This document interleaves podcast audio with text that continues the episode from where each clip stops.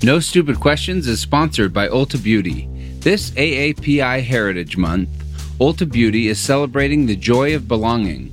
Belonging to a community composed of intricate connections, belonging to the heritage and birthright that is beauty. Ulta Beauty spotlights the AAPI community, passing the mic to brand founders and creators to tell their stories centered on heritage, joy, and beauty. Shop AAPI owned and founded brands at Ulta Beauty stores and Ulta.com. Take your business further with the smart and flexible American Express Business Gold Card. It's packed with benefits to help unlock more value from your business purchases. That's the powerful backing of American Express. Learn more at americanexpress.com slash business gold card. Who's the sucker? Go find the sucker. I'm Angela Duckworth. I'm Mike Maughan. And, you're, listening, to, No Stupid, Questions. Today on the show, how much does the way things are worded influence our behavior? They're manipulating what you're thinking about.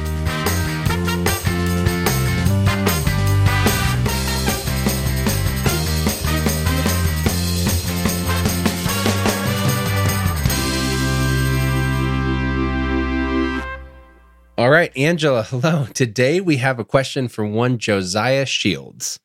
Josiah says, Greetings from England. I recently came upon the No Stupid Questions podcast and would love to hear your thoughts on the importance of semantics, especially in relation to the idea of priming, as written about in the great Danny Kahneman's Thinking Fast and Slow. He's so great, Danny Kahneman. He is, and so is Josiah from England. And so is Josiah from England, exactly.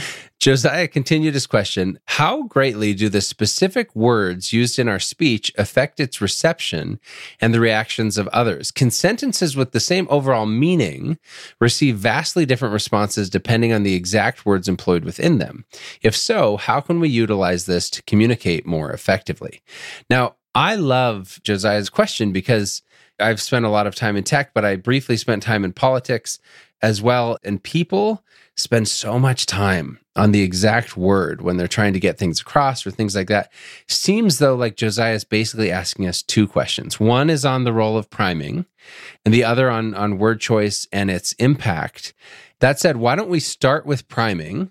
Why don't you, as the great Shall I call you a disciple of Danny Kahneman? I don't know what to call oh you. Oh my gosh. I do worship at the altar of Danny Kahneman. Devotee? Yeah, devotee, super fan, fangirl. I do think Danny Kahneman is the greatest living psychologist in the world. I don't know that everybody would agree with me, but I think a lot of people would. And the people that disagree with you are wrong. Should be smooshed. Yeah, no, I think they're wrong. But Danny Kahneman did write a great book too, you know, Thinking Fast and Slow. And in the book, Danny talks about priming research. And essentially what this phenomenon is is that you can experience a stimulus. You can see a picture or an image or you can read a word on a page or somebody can say something to you that primes you to do something that you're not fully consciously aware of. You don't realize that you have been primed. For example, in his book, I think he talks about if there are posters with eyes on them, like human eyes, yeah. that might subconsciously prime you to think about being watched by other people. Oh, and that that might change, for example, how honest you are if you're taking a test, like whether you do or don't cheat.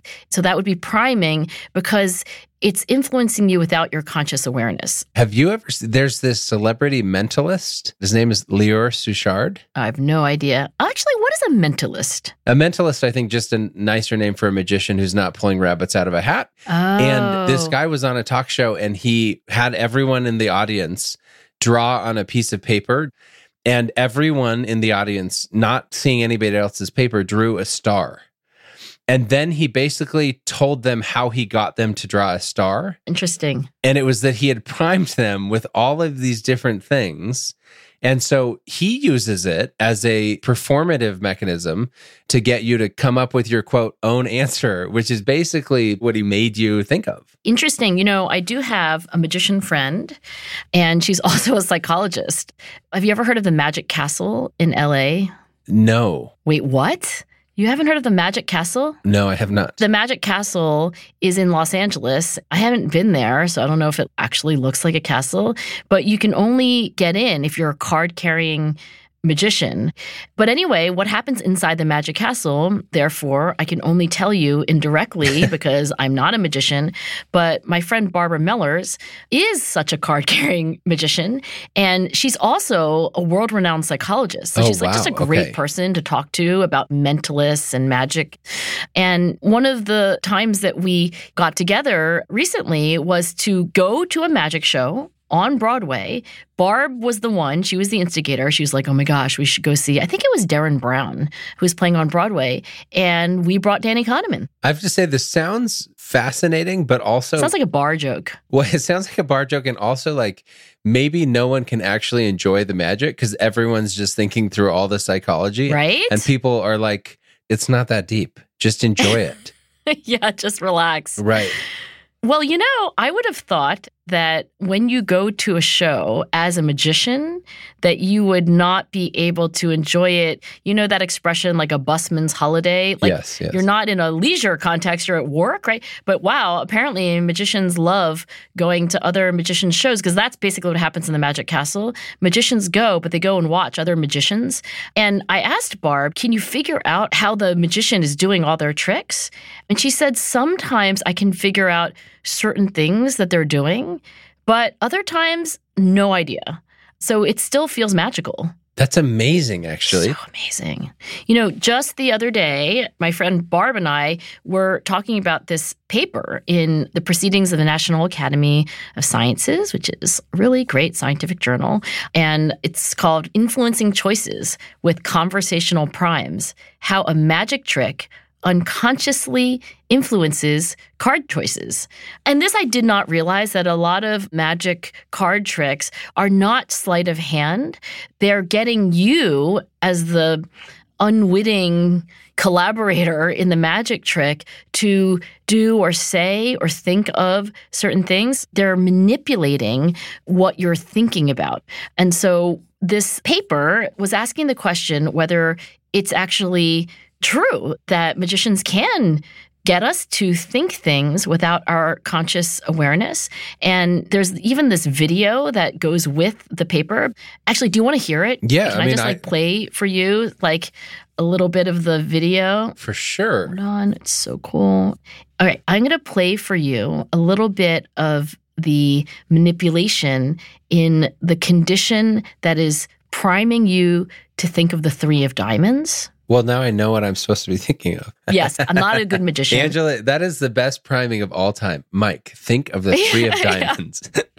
right. It's reverse, reverse, reverse, reverse psychology. I will never be let into the magic castle, that's for sure.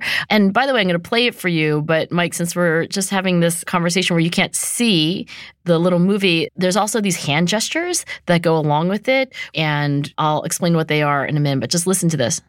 I'm going to try and transmit to you the identity of this card. Don't try and guess what it is, but just wait until you get it. Make the color bright and vivid. Imagine a screen in your mind, and on the screen, the little number low down in the corner of the card, and then in the top of the card. And then the things in the middle, in the center of the card. The boom, boom, boom, the suits. Do you have it? Okay, so that is the treatment condition. What you couldn't see is the magician, in this case, the lead scientist. She actually makes the shape of a diamond. oh. With her two hands. And then when she says, think of the number, she draws the number three in the air. And then at different times, instead of pointing, she'll like point with three fingers. So you couldn't see all that. But there was some language there too. Like think of a color, make it vivid. Well, it's hard to make black vivid. Right. So of course you're going to think of red, which leads you to like hearts or dime. Anyway, so now listen to the control video. I'm going to try and transmit you the identity of this card. Don't try and guess what it is, but just wait until you get it. Let the color come to your mind. Imagine a screen in your mind, and on the screen, the little number low down in the corner of the card, and then in the top of the card. And then the things in the middle, in the center of the card. The suits. Do you have it? So very similar, although she didn't talk about vivid color. Well, even in the first one, she said boom, boom, boom, which is just three. Yes, boom, boom, boom. It's so subtle, but Right. boom, boom, boom. And you're going to pick the three. Yeah, I think that is so cool. And the results show, and this is a quote a large number of participants chose the target card, meaning the three of diamonds, while reporting feeling free and in control of their choice. These results show that naturally embedding primes within a person's speech and gestures effectively influence people's decision making.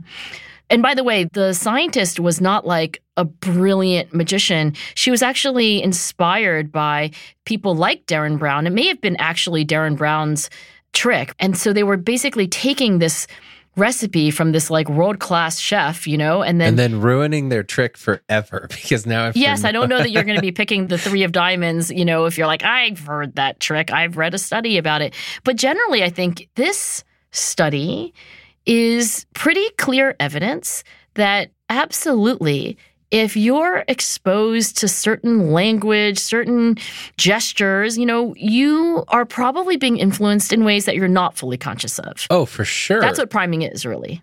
What's so interesting is when it comes to word choice, in tech, we talk a lot about A B testing. So on your website, for example, you'll have two versions of the website.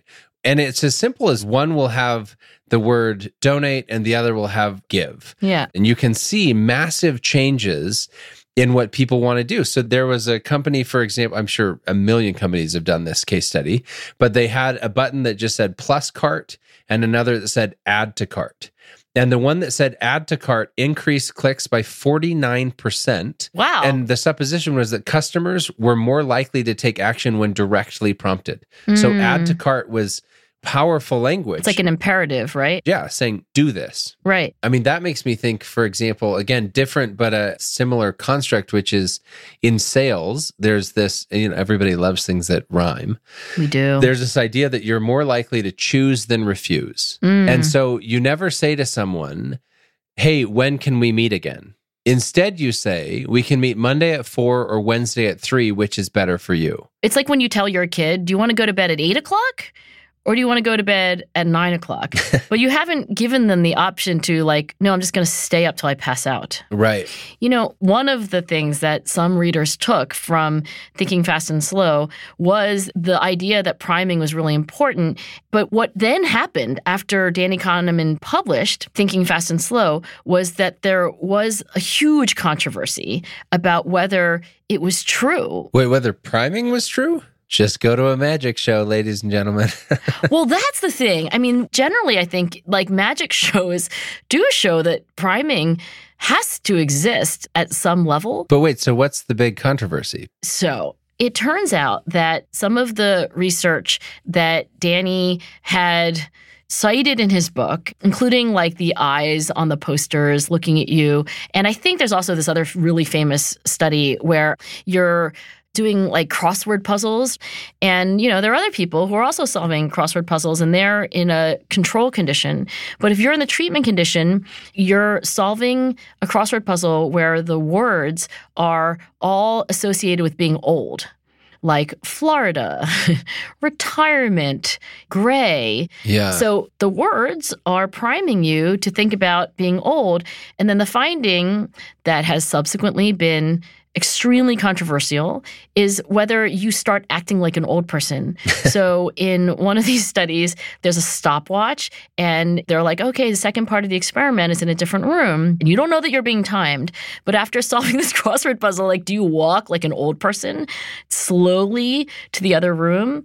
You know, and the finding, which again has been very debated is that you know after solving these crossword puzzles with words that make you think of old people that you'll start acting like an old person You know why I love this? In undergrad, I read a study or, or learned about it in a class.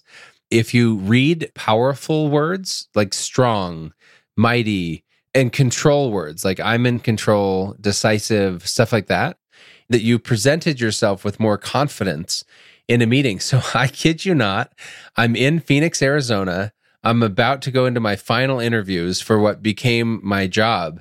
And I'm sitting in the parking lot in my car five minutes before I walked in, reciting to myself powerful words i love this image of you in your car because I, I had read this. I haven't thought about this forever. And I wanted to, I guess, prime myself into going into that interview with confidence, with poise, with a decisive presence that I was who they wanted to hire. You know, it's not entirely unrelated to power posing, Yeah. which has been a topic of conversation on this podcast and otherwise. Also, super controversial. So people disagree. They disagree as to whether it actually works. Yeah, they disagree as to whether, you know, standing like Wonder Woman is going to change how you act when you then walk into a meeting. Can I be the non academic here for a second? Because I am. Yeah. I kind of don't care.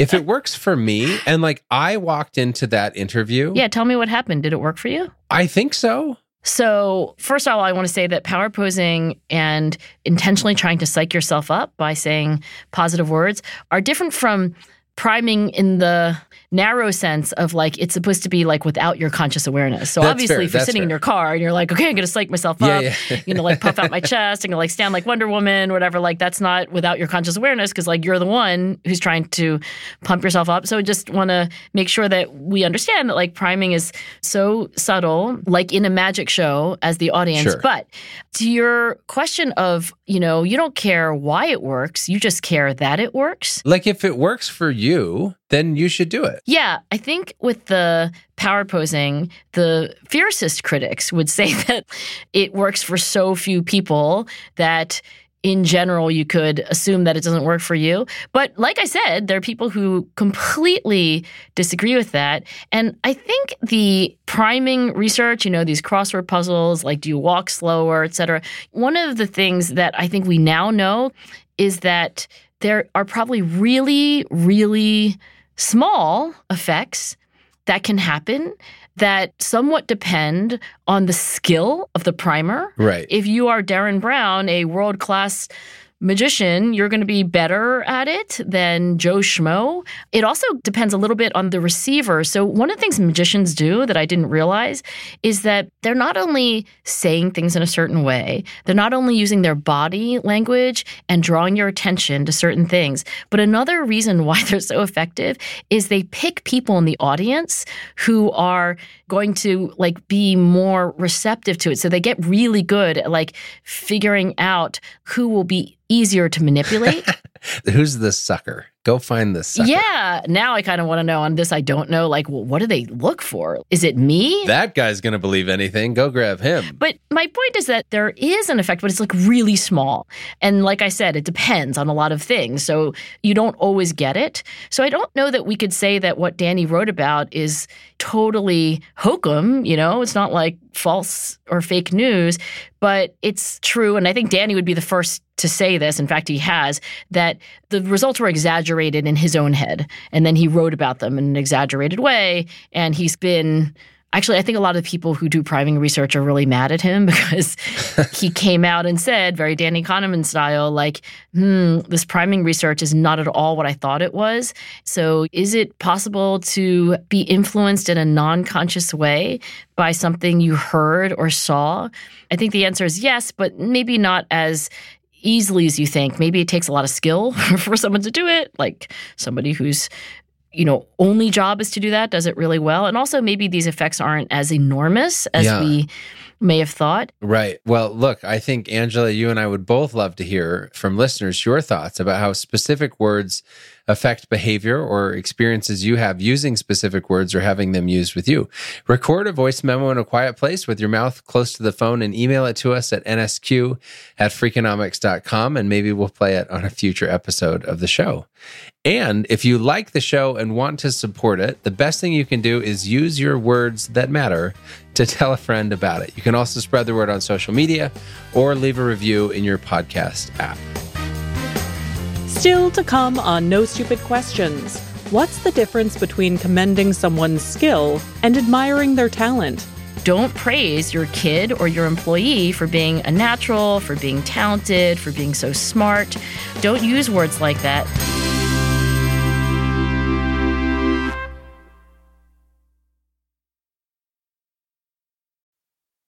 No Stupid Questions is sponsored by Rosetta Stone. Traveling is so much more meaningful when you understand the language of the place you're visiting.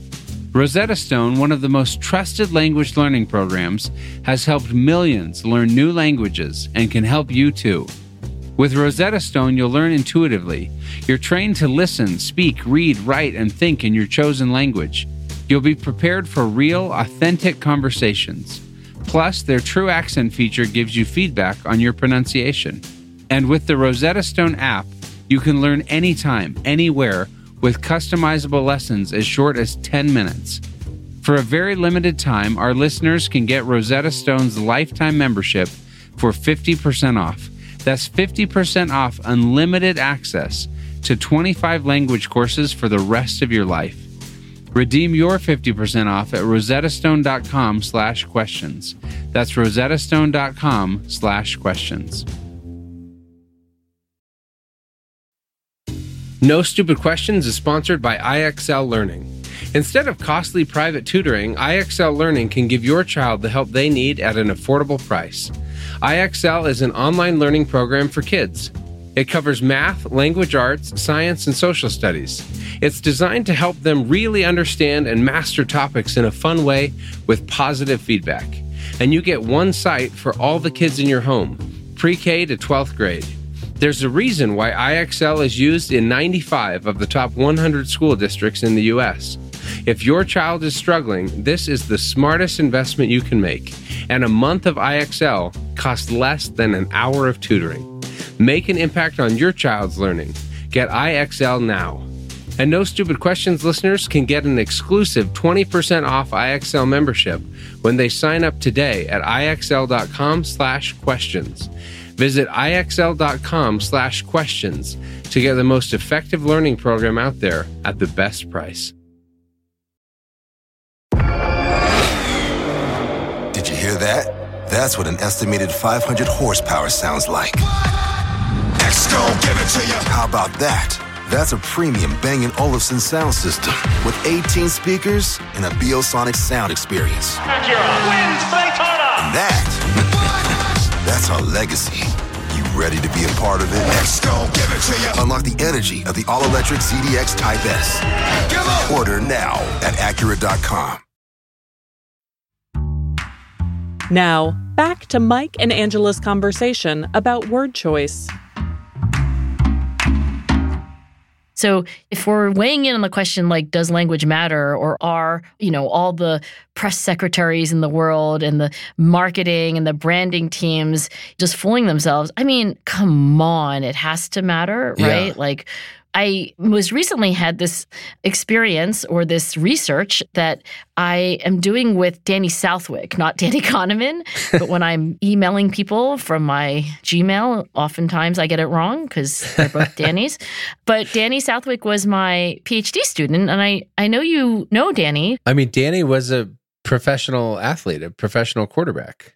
Yeah, so Danny Southwick was an NFL quarterback and improbably made his way through life to become a PhD student under my supervision. And now he's a professor at BYU. But basically, what Danny had in mind was the power of language. And in particular, he remembered as a young football player that so often his coaches would use this one word that had so much freight with it and it was talent Oh, yes. right? yes. This is like Danny's obsession. And we end up writing this paper called The Trouble with Talent. So here's what Danny said. When he was a young player, one coach would say to him, You know, Danny, I've been doing this a very long time. And I got to tell you, you have what it takes. You have the talent to make it in the NFL. And not more than a few days later, another coach would come along, watch him practice. He would say, Danny, I got to tell you, you've been doing this a long time and you don't have the talent that you need to succeed. So, Danny, as a young player, was like, What is talent? And it was such a weighty word because it brought connotations, right?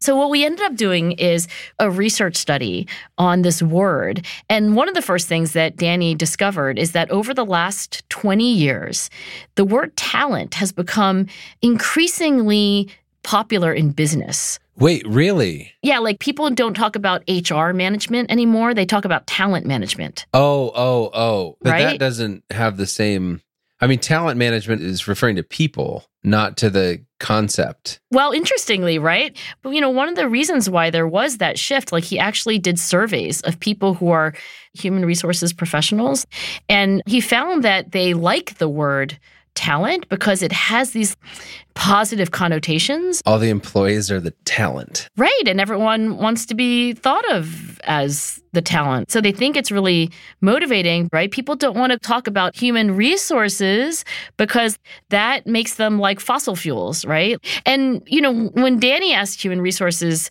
professionals to even define talent, he got all kinds of definitions. So let me ask you, Mike, what is your definition of the word talent?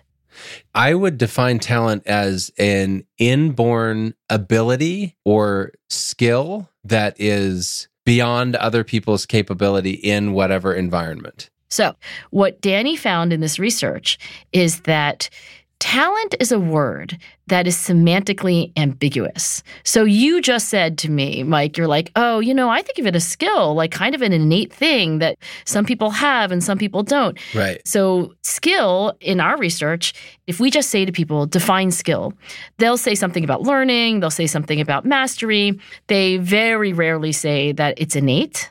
They very rarely say that it's genetic. We also found that basically this semantic baggage that comes with talent is a bit of a mishmash, but skill rings clear as a bell. So we think language matters. And I think this happens in companies. I mean, it certainly happened to me. I once gave a talk on grit for my book tour. And I was very nervous because I had never really given a book tour talk. I was like, what the hell's that? And I gave it and I tried to do as good a job as I could. And I come off stage and somebody from my own publishing house was like, God, Angela, this is fantastic. You're such a natural. and I was thinking to myself, how ironic. Maybe I'm not that good at giving a talk because the whole point of my talk was about how there's a lot of baggage with this idea of natural talent. I feel like the other idea behind talent versus skill, even with your kids, the instruction that I always hear is don't tell them, oh, you're so smart, but oh, you worked so hard, or something that they can have growth mindset about. That's right. And that's research that actually all hinges on words. It's definitely advice that leaders and parents now get with some frequency. You know, don't praise your kid or your employee for being a natural, for being talented, for being so smart. Don't use words like that. Instead, talk about what they did. Like, that was a terrific memo you produced. I loved your essay. I loved the first paragraph. Like, you can say things about the process, as it were, but don't say things about about the person. But the research that that advice comes from is actually by Carol Dweck and her collaborators.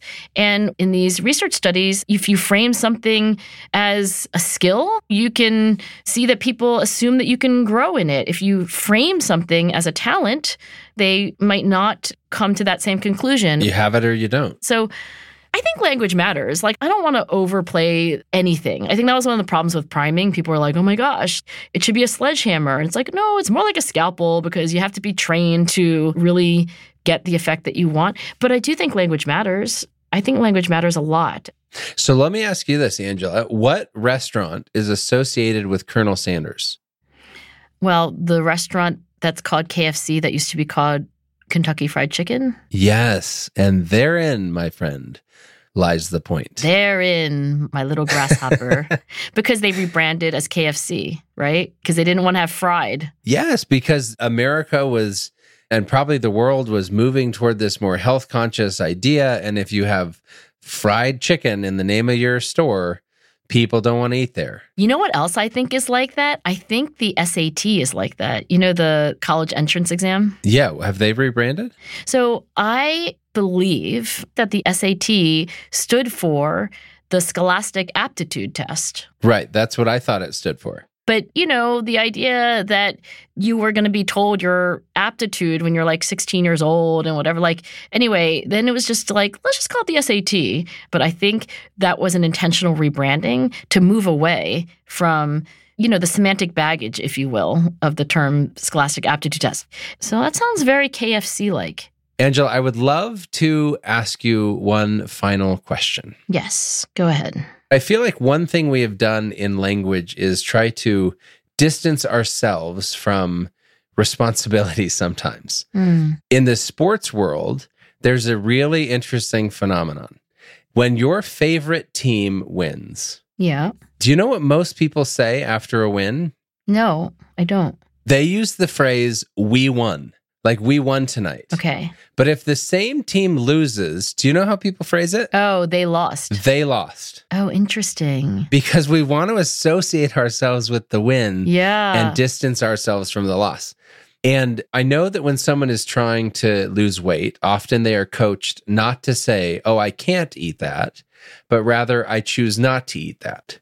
In other words, saying that it's my choice, not something forced upon me. right. Or in our cultural language, we usually say something like, Oh, I lost my temper. But it's like, Oh, I lost my keys. I'm not responsible for that. I didn't do anything wrong. I just lost my keys. It just happened. Versus saying, I got upset, right? I will say this there is this term called psychological distancing. And it's the idea that just like we can be physically distant from something, we can also be psychologically distant from something. And I do think, for example, when you say, the Eagles lost last night. They didn't do very well. You are creating psychological distance between you and your favorite team. If you say, we lost, last night, we didn't play well, then you're closer. So I do think we use language in these intentional ways to either bring us closer to or farther away from things psychologically. And one of my favorite scientists on this topic is Ethan Kross, and he's a very close collaborator. And because I've worked with him for so many years, I've learned so much about pronouns from Ethan. And absolutely, when you use a first person pronoun, like if, for example, I tell you, Mike, that I had a really terrible day yesterday and I was feeling this and I did that, and then this happened to me, right? That's all first person, me. That's Yeah. the language I'm using. If I say, yesterday, Angela had a terrible day and this happened to her, and then she did that, that's a kind of weird way of talking, but it is a way to psychologically distance myself. And, you know, he has all these great clips that he plays for his classes, like LeBron James speaking about himself, I think without a lot of conscious awareness, but in the third person. You know, LeBron James had to make a choice and LeBron had to do what LeBron had to do. Right. So I do think that language can create psychological closeness. I think it can create psychological distance. I think all words have connotational baggage. You know, it implies freedom or implies individuality, or, you know, it has a positive vibe or a negative vibe or a judgy vibe. And I don't want to overstate anything, but, you know, if the question is, does what we say matter? in a causal sense, right? Does it have force? I think the answer is yes. I think the answer is absolutely yes. So language matters. Exactly. This episode was produced by me, Rebecca Lee Douglas, and now here's a fact check of today's conversation. In the first half of the show, Angela references a priming experiment that Daniel Kahneman describes in his 2011 best selling book, Thinking Fast and Slow. She says research showed putting eyes on a poster influenced whether people cheated on a test. Her takeaway is generally correct, but the details are wrong. The experiment was conducted in an office kitchen at a British university where staffers could help themselves to beverages by dropping money in an honesty box. Over a period of 10 weeks, an image of either flowers or eyes was posted above the box. On average, researchers said that staffers contributed almost three times as much money to the box on eye weeks as they did on flower weeks. Angela also got a detail incorrect in the study about how words associated with aging can prime people to move slowly. The research on what is now known as the Florida effect was conducted by psychologist John Bargh and his colleagues on undergraduates at New York University. The students were not asked to do crossword puzzles, as Angela said, but rather instructed to form four word sentences from a set of five words. Those in the experimental condition were given words like forgetful, bald, and wrinkle. Later, Angela says you can only enter the Magic Castle if you're a card carrying magician. We should note that you can also enter if you're invited by a member. Or, depending on the private club's availability, if you stay at the Magic Castle Hotel, which is located next door. Finally, Mike says the restaurant formerly known as Kentucky Fried Chicken changed its name to KFC because the company wanted their brand to be more in line with an increasingly health conscious world. According to the fact checking website Snopes, this is incorrect. The real reason for the change was financial. In 1990, the Commonwealth of Kentucky trademarked its name, and thereafter, any organization using the word Kentucky for business purposes would have to pay licensing fees. Instead of paying up, the fast food chain changed its name. That's it for the fact check. Before we wrap today's show, let's hear some thoughts about our episode on long term relationships. Hi, this is Art Campbell calling from San Diego. I was married to the love of my life, best friend and wife for 45 fiery but steadfast years. I say fiery because we were somewhat legendary among our friends as having arguments in the middle of dinner parties and one of us walking out, usually me.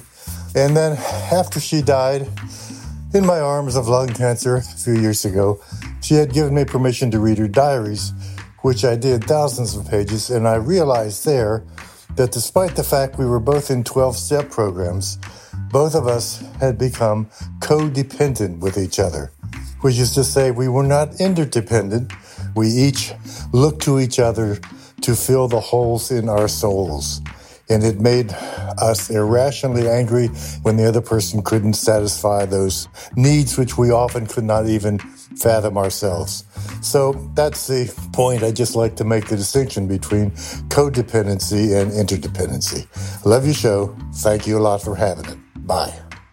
Hello, Angela and Mike. When I was listening to this episode, I couldn't stop smiling because it reminded me of a previous NSQ episode on borrowing someone's personality.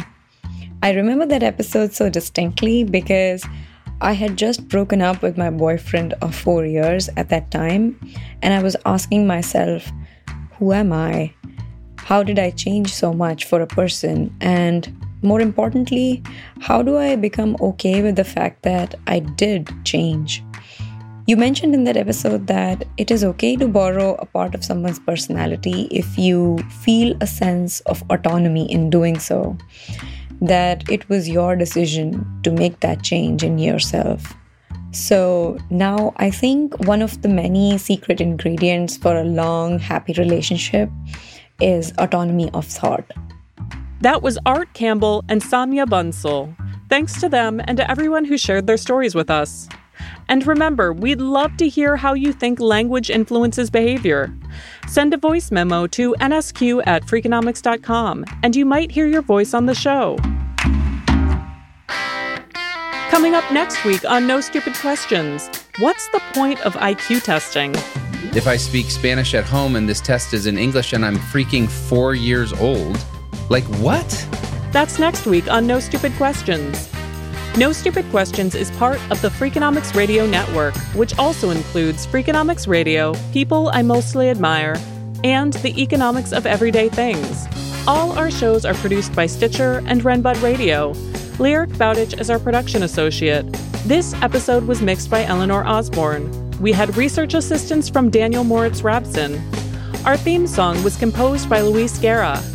You can follow us on Twitter at NSQ underscore show and on Facebook at NSQ show. If you have a question for a future episode, please email it to nsq at freakonomics.com. To learn more or to read episode transcripts, visit freakonomics.com slash NSQ. Thanks for listening. I'm just going to refer to our dear old friend Shakespeare. Will or Bill. Bill. Yeah, no, we're very close. yeah. My good buddy, Billy Shakespeare. Bill Bob. The Freakonomics Radio Network, the hidden side of everything. Stitcher.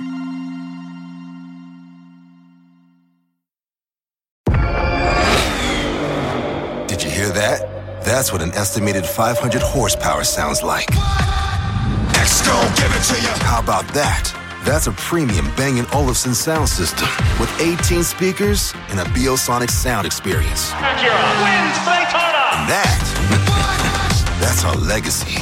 You Ready to be a part of it? Let's go, give it to you. Unlock the energy of the all-electric ZDX Type S. Order now at Acura.com. The longest field goal ever attempted is 76 yards. The longest field goal ever missed? Also 76 yards. Why bring this up? Because knowing your limits matters, both when you're kicking a field goal and when you gamble. Betting more than you're comfortable with is like trying a 70 yard field goal. It probably won't go well. So set a limit when you gamble and stick to it. Want more helpful tips like this? Go to keepitfunohio.com for games, quizzes, and lots of ways to keep your gambling from getting out of hand.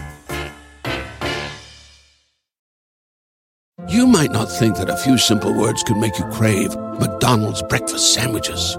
But if you listen closely to the sound of me saying McGriddles, McMuffin, you might be wrong. Ba-da-ba-ba-ba.